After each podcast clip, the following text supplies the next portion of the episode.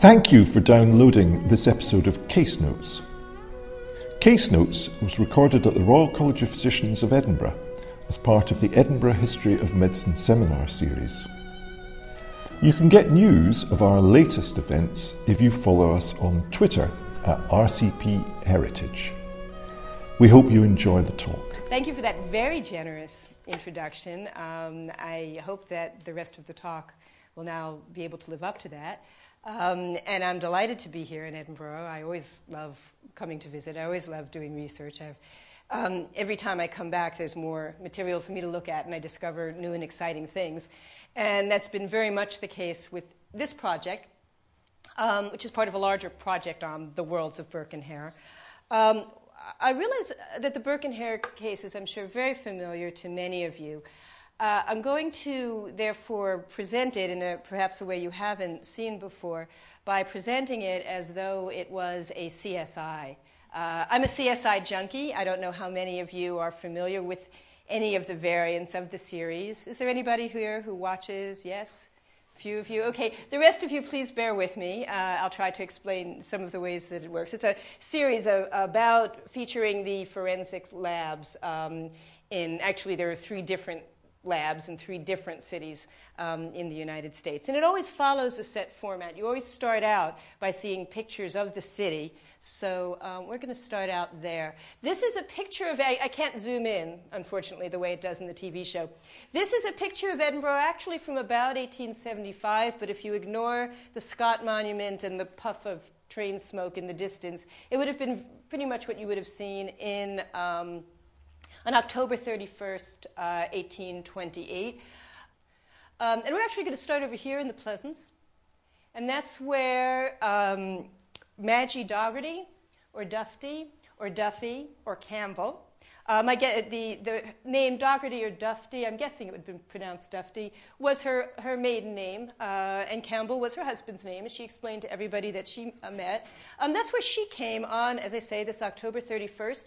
She was looking for her son, who had come to Edinburgh to work um, in the harvest. She from, was from Ireland. But when she got to the boarding house where she expected to meet him, um, she unfortunately didn't find him there. She did, however, find a friend of his, and she decided that she would head home. Um, and so she walked down the Pleasance. He took her to St. Mary's Wynd, which would have been somewhere up here, and left her. And she continued on the Cowgate again, sort of following this path, which is a little bit hard to see from here, to the Grassmarket. And uh, this is a picture of the Grassmarket from her point of view as she's walking towards it. Now, I love these pictures. They were done by artists in the end of the 19th century at the time when Edinburgh was um, being rebuilt in many ways. And they sort of capture a certain picturesque view. But for this particular day, they are uh, not quite accurate because this was October 31st. This was Halloween Day. And the next day, November 1st, was the day of the biggest agricultural fair in Edinburgh. And Edinburgh was the center, the entrepot of a major agricultural market. So it would have been crowded with people and carts and animals all thronging into the Grassmarket. Um, and uh, I don't really have a picture of it during the day. Halloween itself was uh, the evening was a big party, a big block party until well into the 19th century. This is a picture from the end of the 19th century. Again, it's a little dark, but you can see the castle and you can see the booths and so forth. And, uh, and apparently things got, got you know, very lively. And so I'm thinking it was like, um, I'm from New York, Times Square, uh, the, the day of New Year's Eve, with everybody coming in. And I'm emphasizing that because Madgie Dougherty, as I'm going to call her, has sometimes been represented as a little old woman, a sort of a waif, wandering through the deserted streets of Edinburgh. And I try where I can to give agency to people, uh, in this case, as you may know, as victims um, of uh, Burke and Hare. And so it seems to me she wasn't, she probably was not very old, she's probably my age. Um, and uh, she was not waif like. She was traveling into a crowded area where she would expect to find someone who could maybe invite her to for a meal, um, who where she could maybe get a, a, ride part of the way home. She was heading into the Irish district um, of the West Port. Uh, she, this was Edinburgh. She had no particular reason to fear assault. Actually, any kind of assault to strangers was unusual in the city. And she was poor. So she didn't really have too much reason to fear theft. I don't know how many of you um, have ever been hitchhiking. Um, back in the day when I used to go hitchhiking, there were sort of tricks that you learned if you wanted to go from one place to another. And you learned to be very friendly and open, and often people would, you know, do things like take you home to lunch and drive you to your next spot, you know, the next tourist site that you wanted to go to. And so that's the way I think of her. I think that she was looking for a way of getting home and looking for a ride home and looking for maybe a handout on the way among people that she expected to, uh, to find as friends. And so she headed to the Irish district, which is the West Port. Um, again, it later took on a, uh, you know, a horrific connotation, but it really was just the western part of the city. It was the western suburb. It was an immigrant district, but there's no sign that it was a slum or, again, that assaults were particularly common. There'd be no reason for her to expect it. The main street, west of Portsburgh, had churches, had a bookseller shop, a lending library, uh, lots of tanneries, lots of shoemakers, and, you know, it was a major, it was a corridor. Um, as you would find going in and out of any city. And again, this is a sort of deserted picture of it, and some of you may recognize the spot, but it actually looks, I think, a little less unsavory in this picture than perhaps it would if I showed you the modern version. And there's the, there's the castle up on top. And so that's where she went. Um, and she uh, went into a grocer's shop to ask for something to drink and maybe for a handout of some kind. And there she met a man, uh, very, also from Ireland, who she started to chat with. Dougherty, he said to her, your name's Dougherty.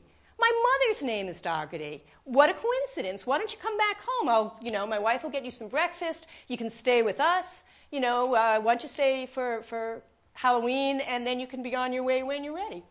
And she was delighted to do that. And if this was a CSI, we would now stop here and we would cut to the medical district in Edinburgh. This is a picture of uh, Surgeon Square, and you have to now imagine it with black and yellow crime scene tape surrounding it. And uh, you can also now imagine Catherine Willows and Gus Grissom turning up. And Willows says to Grissom, Who called it in? And Grissom says, Woman in the West Port found a body under the bed. And Willows said, Well, if a body was found in the West Port, what are we doing in Surgeons Square? And Grissom would say, pausing, as he always does, Catherine, Whenever a body goes missing in Edinburgh, the first place you look is always Surgeon Square. Okay, well, as most of you know, what the discovery of that body did was set off an investigation. Um, and what was uncovered was a series of 16 murders carried out between November 1827 and October 31st, 1828. So Maggie Dougherty's murder was the last murder in the series. Uh, the murderers were William Burke and William Hare. Um, probably with the assistance of Margaret Laird, um, that's Hare's wife, and Nellie McDougall, who lived with Burke as his wife. Um, the cadavers during that period, where the purpose for the murders was to sell the cadavers, the cadavers were sold to um, Dr. Robert Knox, who was an anatomy lecturer in Edinburgh. Um, they were discovered, they were called in when two people, I'm going to get back to them, whose names were Anne and James Gray, who had been lodging with Burke, um, got suspicious and looked under the bed and found a body. They uh, quickly went for the police. By the time the police got there, the body was gone. And that's a, a point about the later investigation I'm going to get back to. Um, but as I've indicated, it did turn up in Surgeon Square. Um, during the subsequent investigation, Hare agreed to turn King's evidence and so Hare and Margaret Laird were the principal witnesses against Burke and McDougall, who were put on trial December 24, 1828. The trial lasted uh, 24 hours and it went straight through, no breaks. Um, the verdict for McDougall was not proven, um, and so she was released, but for Burke it was guilty. Um, and he was executed on January 28th in 1829. Now, I'm a medical historian. I do have a kind of a uh, fondness for the seamy underside of Edinburgh medical life. I'm not quite sure what that means. I got interested in this because, in fact, when I was working on the Le book, he was a friend of Robert Knox. And I thought that working with him gave me some insight into what Knox uh, might have been up to. Um, but I, I, soon found that there were a number of other questions I was interested in, including the one I'm going to talk to you today. Which is just what was the level of forensic knowledge, of what would have been called medico legal knowledge in Edinburgh at the time.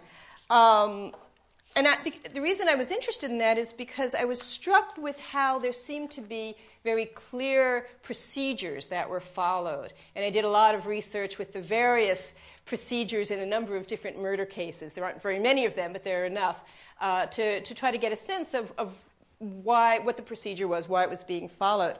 Um, and what really struck me was how well worked out the whole thing was. I mean, the, the criminal investigators were not improvising, they clearly had a procedure, and I wondered what it was. And this was very striking to me, particularly when I went to look into um, the history of forensic science. Uh, not an area I was expert on by any means. And what struck me is that very little from this period has found its way into the standard textbooks on the history of forensic science. Um, usually they will mention the Roman physician Antistius, who examined the body of Julius Caesar. And then they'll kind of skip really quickly onto the Chinese work, Collected Cases of Injustice Rectified, written in 1287. And then, you know, we go over some large number of centuries until we get to fingerprinting, um, we get to um, teeth, you know, forensic odontology, we get to bugs, we get to DNA. And if the early 19th century gets mentioned at all, it gets mentioned in connection with Matthias Orfila, who's the Spanish uh, toxicologist who taught at the um, University of Paris and is in just this era. Um, but mostly people don't even mention that. It's often, uh, this period is often treated as though it's a complete black hole in the history of forensics. And in some popular works, they'll even say, well, in this period, nobody was interested in forensics, no one took it seriously, and so on. So, um, I don't think that's true. I think it was taken very seriously. I think particularly it was taken very seriously in, uh, in Edinburgh. Um, and it's very clear that far from being a despised or ignored science, that the High Court of Justiciary, particularly in Edinburgh, um, took the forensic evidence, again, using that as a shorthand, medical evidence, very seriously indeed. Um, now, I want to illustrate just the procedure that was followed. As I said, it was a well worked out procedure. Let's go back to Madgie Dougherty, last seen here um, in Surgeon Square. She had been transported in a tea chest. Uh, and she was put back in that tea chest and she was moved to the police office in the high street. It, w- it, was then examined, of course, not by Grissom or Willows, but it was examined by Alexander Black, surgeon to the police establishment. Formerly, the Edinburgh Police, as again uh, many of you I'm sure know, was a new institution in the early 19th century.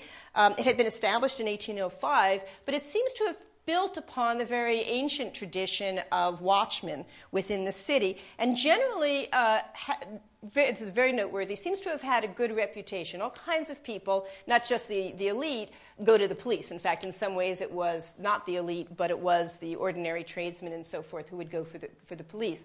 Um, that's not true about immigrants to the city. Um, so that's an ex- they t- typically did not go for the, to, the, to the police. Um, that's an interesting thing, and we could maybe talk about it later. Uh, but generally, as I say, the, the police does seem to have a good reputation among um, city residents. Originally, in the 1820s, it, it, was really in transition. It was charged with all, it was, it was a, a branch of the city administration. It was charged with anything that fell under the umbrella of keeping the city free of nuisances. So it collected the dung, the excrement, from, uh, from houses, and in fact, that was where it, it got a certain amount of its revenue because it was sold as, as fertilizer. It, the, it was the police who were involved in laying out the gas lights of the city. They were involved in the, in the water. They were involved in rounding up vagrants um, if they uh, were held to be infesting the streets of the city. Um, but by the 1820s, increasingly they start to look more like a modern police force, and they had just appointed in the early 20s two officers who were specifically charged with criminal investigation. So it was an institution in transition, and the position of police surgeon was also an institution in transition.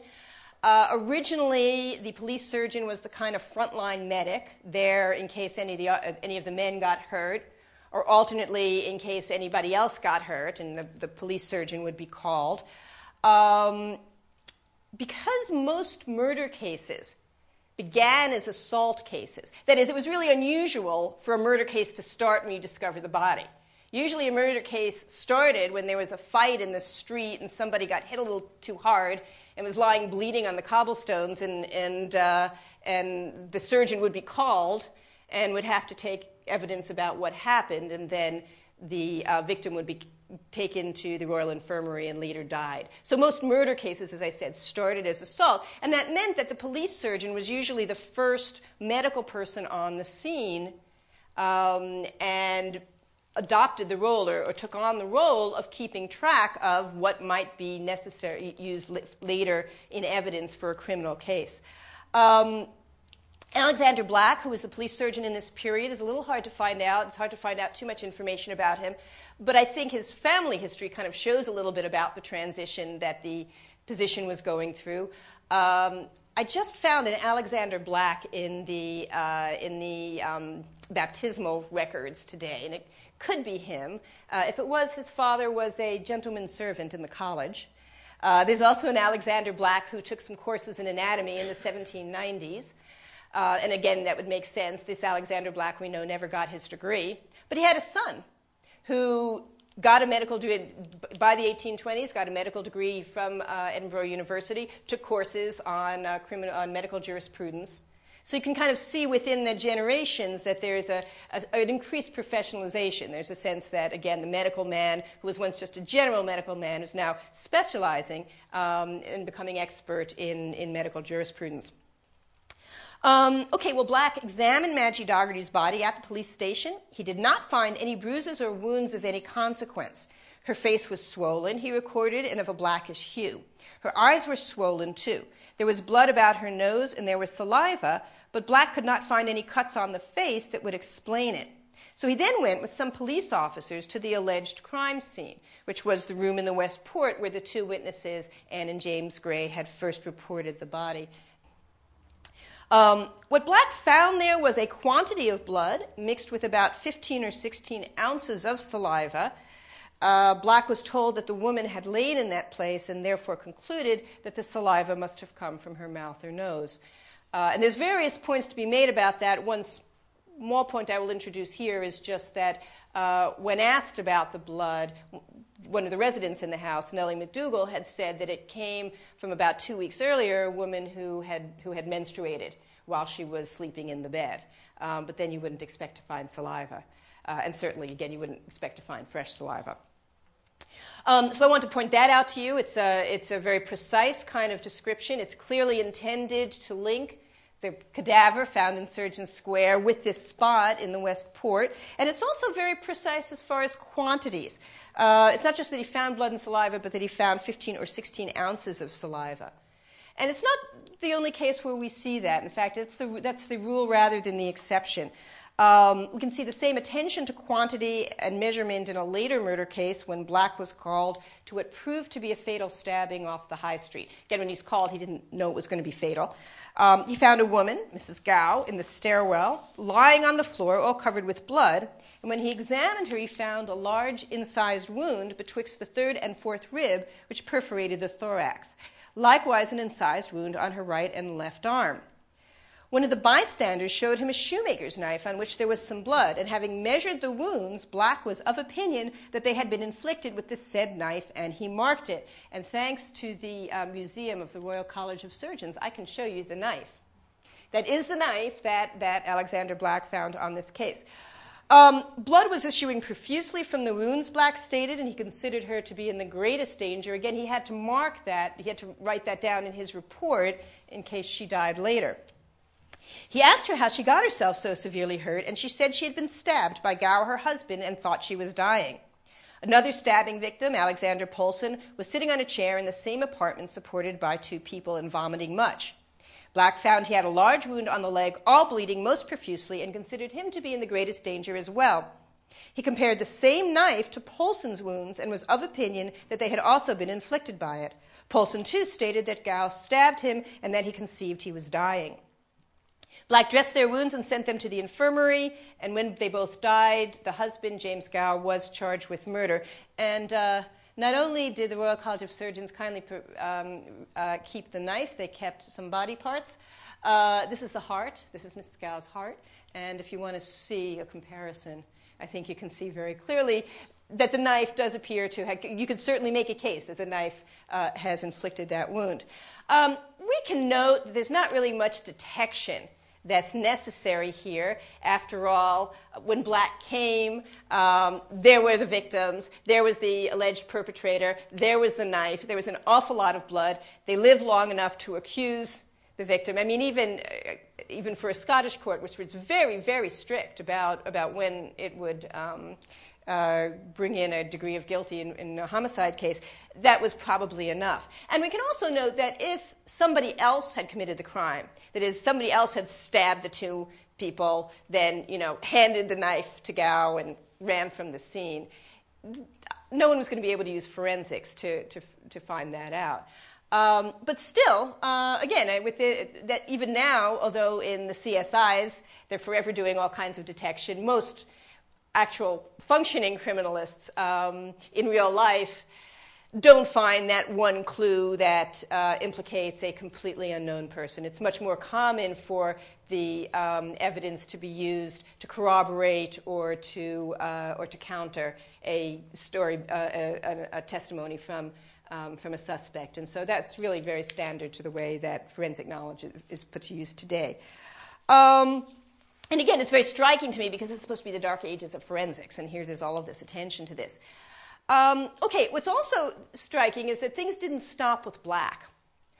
Uh, once a uh, body had been brought in had, and murder was suspected, then the public prosecutor, who was typically the Lord Advocate, in this period Sir William Rae, appointed two medical inspectors to examine the body. And they, were, they acted as independent experts. They were not, they might have been brought by the Crown, by the prosecution, but they were supposed to give an independent testimony.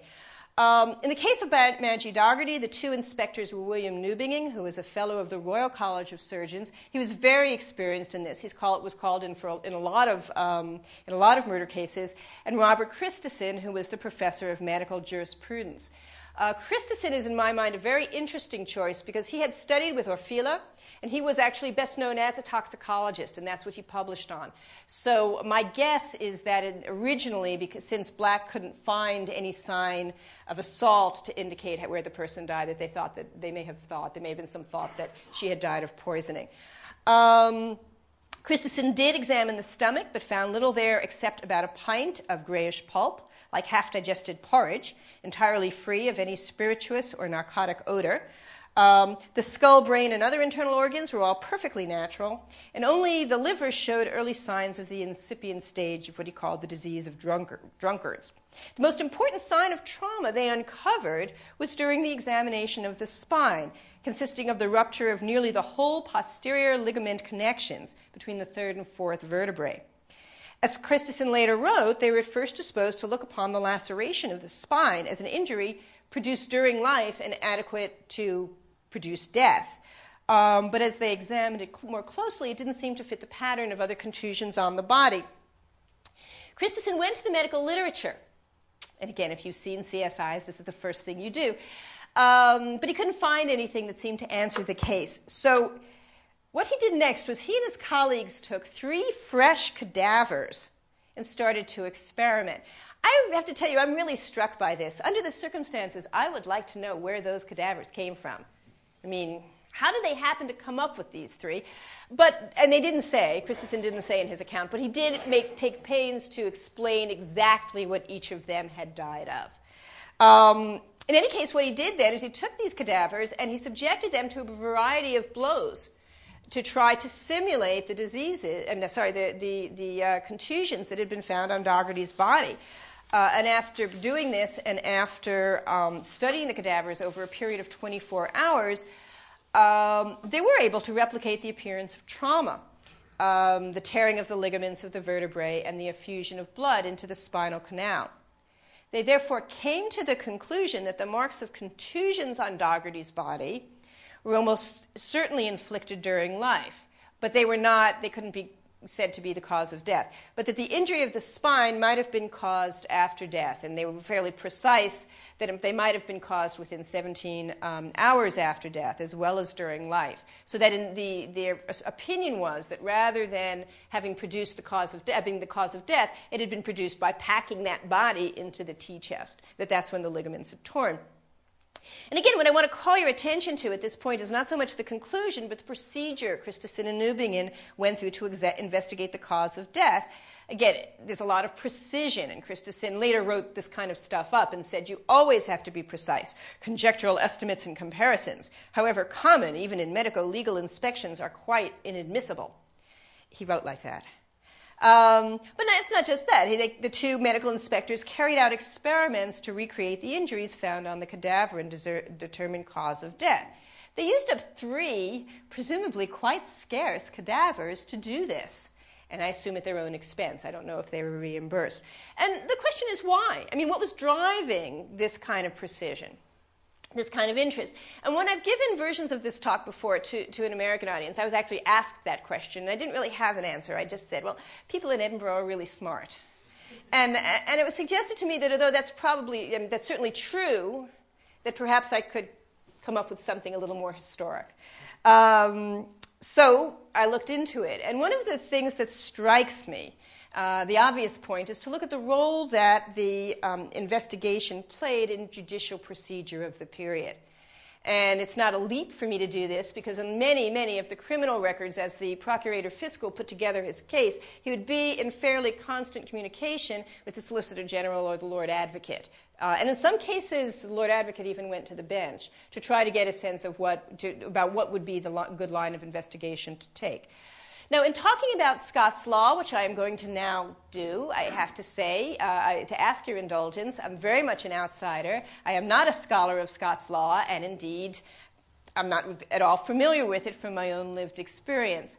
Um, but again, these are just things that, that strike me, and if anybody in the audience will have suggestions at the end of other avenues that I can, that I can follow up on, uh, I'd be very pleased to hear about it.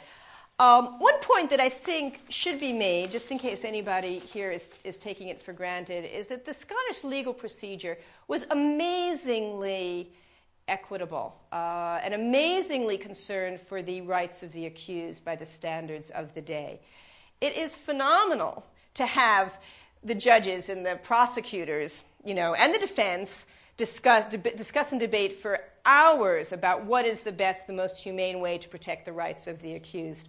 Uh, and I think it's very noteworthy in the Burke and Hare case. Again, as many of you know, they were de- Burke and, and McDougall were defended by the best lawyers. And there was, there was a, there political considerations involved, but even so, they were defended by the best lawyers um, in Edinburgh at the time. And it, you know, it is, it's, uh, it's, it's very striking to me. So I think that needs to be said. I don't, unfortunately, have a picture of the courtroom in um, Edinburgh from the period. So this is actually a London court trial, but I, I, think it kind of conveys, again, this sense of, uh, of a very strict, very standard judicial procedure. Now, the particular area that it strikes me that medical evidence could be helpful in uh, was when it corroborated the testimony of the socii criminis, that is to say, the partners in crime. Again, many criminal investigations in this period relied on informants. They relied on somebody in the gang turning King's evidence. But again, Scots law was very strict. You could not just introduce, I don't even think you could introduce, let alone try to get a conviction based on the testimony of a, a partner in crime, because the objection could very readily be made that he or she was simply saving his or her own skin by turning against, against uh, um, a culprit. And certainly that case could be made in the Burke and Hare case, and was, and was made very definitely. But it was considered to be admissible in court if corroborated, that is, the testimony of a socius, um, if corroborated in some points, and if it appeared to be consistent with itself and with other proof. Um, so the medical evidence could serve a very useful purpose for the prosecution in corroborating the report, uh, the, the um, uh, account, the testimony of the socius, of the partner in crime. And in fact, um, that's one of the things that Christison said about uh, his own evidence. Again, the medical um, examiners had looked at the body before anybody had taken any kind of testimony. They were not, they were aware, uh, they had reason to believe that, they, that it was a murder, but they had no idea what the testimony was going to be. So their evidence submitted independently corroborated what Hare um, later, later testified to. Um, the specific appearances uh, were contusions, bloodshot eyes. You know, when Doc Robbins talks about petechial hemorrhage, that's what he's talking about. Um, and the scarf skin under the chin much, uh, much ruffled. Um, the hyoid bone in the neck and the thyroid cartilage was much further apart than usual in consequence of stretching of their interposed ligaments. Um, and as, Her- as Christison sorry, testified, they would justify a suspicion of death by suffocation in which the hand is applied under the chin on the throat and pressure is made upwards and laterally at the same time in consequence of appearance of the cuticle under the skin. So this and this. I can't do, you can't do it on yourself. I wouldn't say try this at home either, but I think you get the idea. Um, and that's exactly what Hare later testified. I mean, that's exactly as, as he described what later happened. Um, and we have here, this is from the William Roughead uh, collection in the Signet Library in Edinburgh. And this is actually Christison's own copy of the trial of Burke and Hare as it was later published. And, and he, he thought it was uh, extremely good. Um, I also have this is this is something Christison wrote about 10 years later together with a couple of other people suggestions on the medical legal examination of dead bodies. And it was later frequently reprinted as a kind of a handbook to the medical man called out to be a medical examiner. Because it was usually the first medical man who was in the area. You know the, the bodies couldn't be kept uh, in a freezer anywhere. So uh, so this was to give to, to serve as a kind of a handbook. Now, the thing is, though, I mean, that, you can, that explains why the prosecution would be interested in, um, in medical legal examination. But the problem is that it could sometimes blow their case wide open. And um, again, I speak as an outsider, but it seems to me that the, the distinctively Scots verdict, not proven, uh, gave an opportunity or gave a reason why the defense might be interested in medical testimony as well. Because if the Crown made the testimony of the medical investigators a significant part of their case, then by attacking that testimony or suggesting that there were problems with it, then a, a defense lawyer might be able to convince a jury that the case was not proven. And I always have to explain to an American audience not proven doesn't mean um, you're guilty, but we can't prove it. It means, again, a, it means, strictly speaking, the case has not been proven. There is doubt about whether the prosecution has made its case. I'm going to go quickly through the next case. There was, again, this is one where, again, a body was found. A, uh, a Jewish fur dealer, Alexander Phillips, who was resident in Edinburgh, um, went out one day in July 3rd, 1827, and he was never heard from again. He'd been quarreling with his father about some jewelry he had bought from a man in Leith, and he'd gone to take it back. When he left um, home, he was carrying perhaps 200 pounds in banknotes and another 50 pounds in gold, as well as several watches and a silver snuff box. And what he was doing going down to Leith with all of that, I mean, you don't want to blame the victim, but still, you know, but still, with my New York analogy, you know, you don't go to Times Square with that amount of money, um, even now. Uh, so, in any case, he disappeared. Um, his father grew anxious about him. He was an immigrant. He did not go to the police. Um, and uh, a few days later, the body turned up in a uh, field of oats in a path outside of Leith. Um, again, I'm going to kind of skip over some of the gorier details about the investigation. The police didn't have very much to go on, um, and so Phillips' father called in a kind of private inquiry agent, Moses Leisenheim, to investigate his son's death.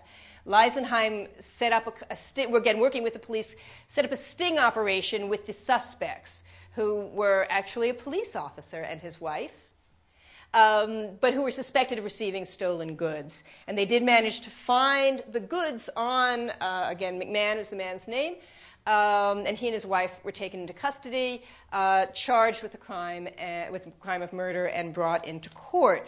Many of the valuables that had belonged to Phillips were found in their flat, and so there seemed to be good reason for assuming that they, had, they were responsible for the body and for Phillips' death. Pro- again, Black had been the first one, as usual, to examine the body, um, and the two people who were brought in as medical inspectors were experienced uh, surgeons, William Brown and Alexander Watson. Um, they testified that they believed that uh, uh, Phillips had met a death by unfair uh, means. His limbs were plump and firm. Um, there was no sign that there was any kind of illness, uh, no pathological signs. Um, what there was of the body, because the brain was in such a state of decay, being almost fluid, so that it was impossible to ascertain the existence of any disease. Um, again, every and all the all the medical evidence pointed to Phillips having been perfectly healthy when he left home that day. The question was whether it indicated a, a convincingly death by violence. There was no sign of a blow to the head. There was no sign of any other wound, and again, an incised wound that would have um, that would have uh, made a, a uh, conclusion of murder conclusive. They were left with strangulation or suffocation as the most likely form of homicide. Um, the problem was again that the body was very decomposed, so they couldn't find. They looked very carefully for marks around the neck, for anything that would have indicated a ligature, uh, and uh, and none of that was possible. The face and neck were so much disfigured that they could not ascertain whether there were marks of strangulation or other violence. Um, the problem was also the maggots. Um, because if there had been any blood upon the face, as one of the surgeons testified, it would have been eaten off by the maggots along with the exterior surfaces of the skin. And so it could not be dis- discovered whether there had been any injury of the flesh or skin so as to allow blood to escape or not. The surgeons were asked point blank could they tell how long the body had been lying there? But this was several centuries before the body farm, and the answer is no, they unfortunately could not tell. They gave an estimation of between four and five days. Uh, and the lack of precision weakened the case very clearly, as did the lack of any shred of evidence linking the accused to the dead body. That is, they had the goods, but there was no evidence to connect them to the body itself. Um, the prosecution did the best it could. The victim might have been strangled for aught you can say, the medical witnesses were asked by the court. He might. Um, he was a stout man, one of the surgeons replied. But that was easily countered by the defense during cross examination. When you say that for aught you know he might have been strangled, we are to understand, of course, that for aught you can tell, he might not have been strangled, asked the defense counsel. Certainly, Brown replied. You cannot say whether he might not have died of apoplexy. Always a safe bet, right? Because you couldn't prove apoplexy one way or the other. The defense attorney continued, No, replied Brown, I cannot. And that settled the matter. The Lord Advocate, in his address to the court, had to admit that he had no case for murder. There were strong grounds, he said, for thinking that the man had been murdered. Um, there was pregnant suspicion of a murder having been committed and committed by the accused at the bar. But from the medical evidence, it was too narrow a case against them. Um, as what formed the first inquiry in every case of this kind, the cause of death was left in uncertainty. And again, I'm just, you know, stunned by this. The Lord Advocate standing up in court and saying, I'm sorry, I guess we don't have a case after all. Um, the jury were not happy and they wanted to deliberate further, but uh, the Chief Justice Clark said, No, um, you cannot do that. Legally, you cannot touch a hair of the prisoner's head. So the case the, um, of uh, the indictment for murder against the prisoners was simply dropped. Uh, they did not get off scot free um, because there was a second charge that was brought against them of theft and reset of theft for the stolen goods, and they were um, sentenced for transportation.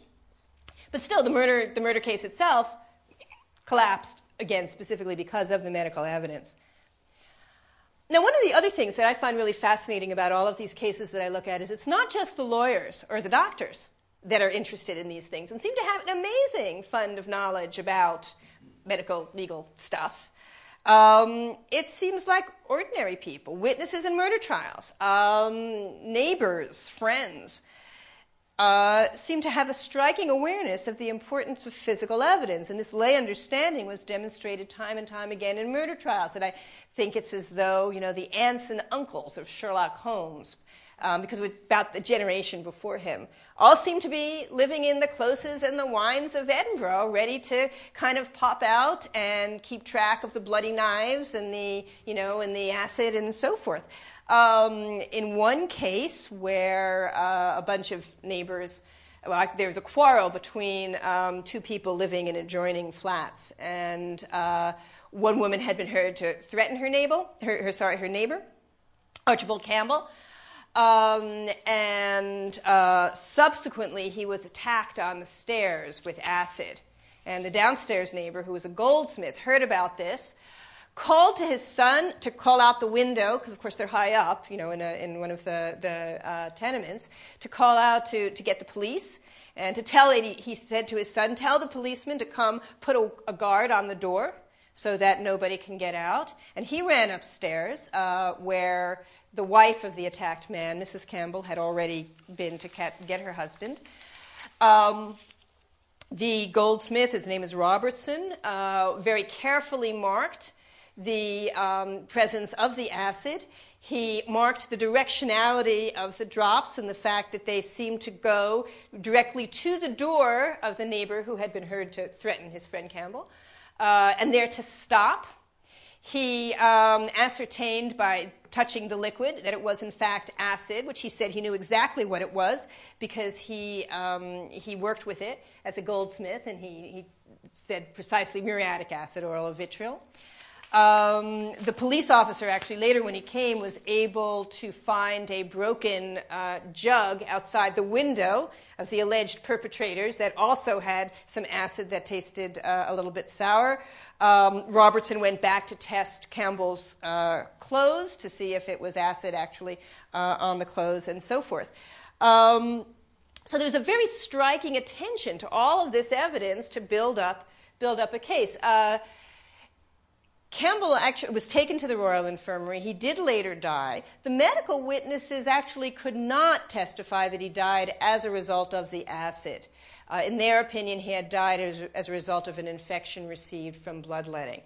But the neighbor who had thrown the acid was nonetheless convicted because it, was, it had been recently made a capital offense to throw acid of any sort with the intention of, of hurting or maiming. And there was no difficulty proving that very clearly that the acid had been in their possession, that the, you know, the, the drop showed that it had gone from their house to the corridor, and so forth. Um, now, cases, again, I like to call that the case of the intelligent goldsmith. Um, Cases where neighbors tracked down clues, made valuable suggestions, gave clear testimony were really common, and they turn up all the time in the Crown Office archives. And again, when I've talked about that before, I've been asked, why? How did people know about this stuff? And I trotted out the people in Edinburgh are smart. I think it's fair to say, you know, it's good to remember that it's not just the professionals who are smart. It's not just doctors and lawyers who are smart. You can have people who are goldsmiths uh, or, you know, wives, daughters, whoever, who are smart. Um, but in fact, legal knowledge was very widely dispersed, again, among the native uh, Scots population of Edinburgh. That's clear uh, from some of Sir Walter Scott's uh, novels.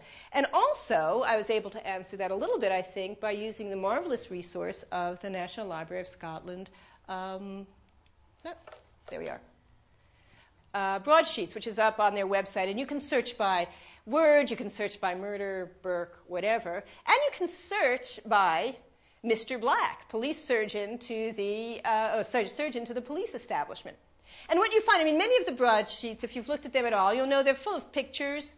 And the, the National uh, Library of Scotland emphasizes that. These were the, this was the word on the street. These would have been sold for a penny. They would have been available in uh, you know, the poorer sections of town to anyone who could read.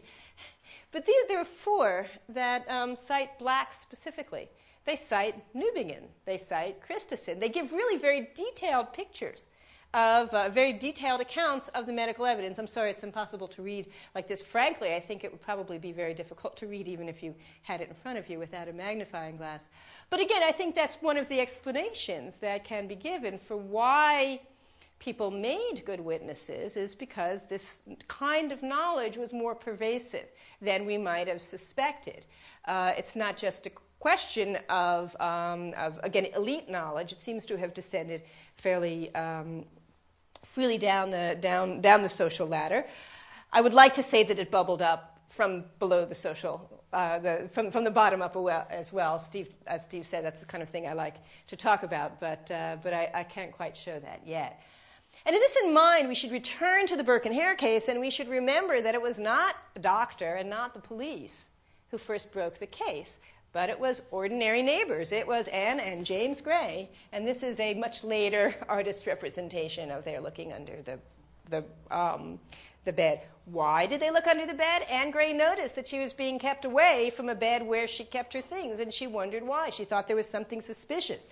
Now, she, and she said when she was left alone in the room with her husband. Now I will see the mystery. They lifted up the straw, and as they later described, and what they saw was the dead woman lying naked under the bed on her right side with her face to the wall. Um, James Gray lifted the head by the hair and later testified, and they saw the face a little over with blood about the mouth and on one side of her head. And the Gray's testimony was essential to the prosecution. Again, it corroborated the, um, the testimony of the socius, and it corroborated the testimony of Alexander Black, the surgeon, that he'd found blood and saliva there. But they're the ones that actually put the, the body at the crime scene. Um, so they were essential. And uh, James Gray was actually given a position with the police as a kind of reward for, for this. Uh, most contemporary accounts, as you can see in this picture, make Anne the heroine of the story. And if you like Sherlock Holmes, you'll be pleased to hear that she smoked a pipe um, which is not depicted in this. Um, now, if there's one group where, who, who, did not seem to be aware of the intricacies of forensic evidence, it's really the murderers themselves. Um, and of course, they were in an awkward position. They knew there had been a murder, and they had to quickly come up with some reason, some account for the, for the death. Um, William Burke made several statements in prison. Uh, the second one he made, the first one he denied ever having seen Manji Dougherty. Then later he did admit that he had seen her, she had been in his house. But he said um, what had happened was she had died of natural causes. They'd been drinking, he, Hare, their wives. Dougherty came in and joined them. At some point, he and Hare started to fight. The women ran to separate them. And next thing, you know, they cooled down, they looked around, and they thought, gee, where's, where's Dougherty? She was nowhere to be found. On searching, they found her dead under the straw of the bed, lying against the wall, partly on her back and partly on her side. Um, there was vomit from her mouth, but no blood. She was still warm, but not breathing. It's a good story in many respects. As um, commentators have noticed, it actually gets the four of them together and gives them all a kind of an alibi. Uh, he didn't know at that point that Hare was going to undercut any alibi he might give him. And in fact, Burke, Burke uh, refused um, until after the trial to give any account, to, to accuse Hare uh, or to accuse anyone of, um, of the actual murders. But even so, it's a story that was very clearly contradicted by the medical testimony. Um, Christison later pointed it out. At 11, the woman, though intoxicated, Christison dead, was sensible enough to be able to dance and sing. A few hours later, she was dead. Now, death from simple intoxication in so short a time was impossible because if it had happened that way, he would have been able to find some evidence of spirits uh, of alcohol in the stomach. The same would be true of death by suffocation, which was caused by falling into an awkward position where, with the access of air to the lungs, was mechanically obstructed. I mean, she would have had to fall down in some sort of awkward way so that her nose and mouth were obstructed and being too drunk to move herself. And so, again, there'd be some sign of that. Um, she certainly wouldn't have been able to crawl under the straw and get herself kind of half on her side and then suffocate. There isn't any way that that, that, that would have happened. And in fact, again, uh, modern forensic uh, experts would agree if you're going to suffocate from intoxication, you choke on your own vomit or from your tongue, it's because you're on your back, not typically on your stomach. Um, so for that reason, Burke's story simply couldn't have been true. It turned out not to be essential um, to the case. Again, the case broke in other ways, but once again, we can see the forensics contradicting the story of a testimony and thus corroborating, supporting the prosecution's case. And I have, I have more uh, stories, but I've been told that I'm running out of time, so I will stop there. So, in this respect, too, then, with forensic science being something that experts and you know the criminal justice system has access to, but the perpetrators really don't. That gets us back again to the CSI. Uh, that's one of the features of uh, most of the CSI stories, with some exceptions, that typically the experts do know more. They can use their knowledge, they can use their science to, uh, to prove a case against, um, against a victim. Um, and um, I hope I managed to convince you that that did not start with Jerry Bruckheimer uh, or Anthony Zuiker, but that in fact it has been part of the, uh, of the process of forensic medicine in the legal system for some time, at least in Edinburgh, and, and with you know, dramatic results. Legal scholars see this as the period when criminal justice system turned away from the use of spies and informers and thief takers, looking for more objective physical evidence. And I think the kind of thing that we've seen uh, that we've seen in Edinburgh in the 1820s is very much a part of that larger system. Um, of course, the shift is recorded in the stories of uh, Edgar Allan Poe and Arthur Conan Doyle, but I think, again, as I hope I've convinced you, you can see it in the Burke and Hare case as well. Okay, thank you very much. Uh, that's all I have to say, but I hope that you have questions that I'll be able to answer.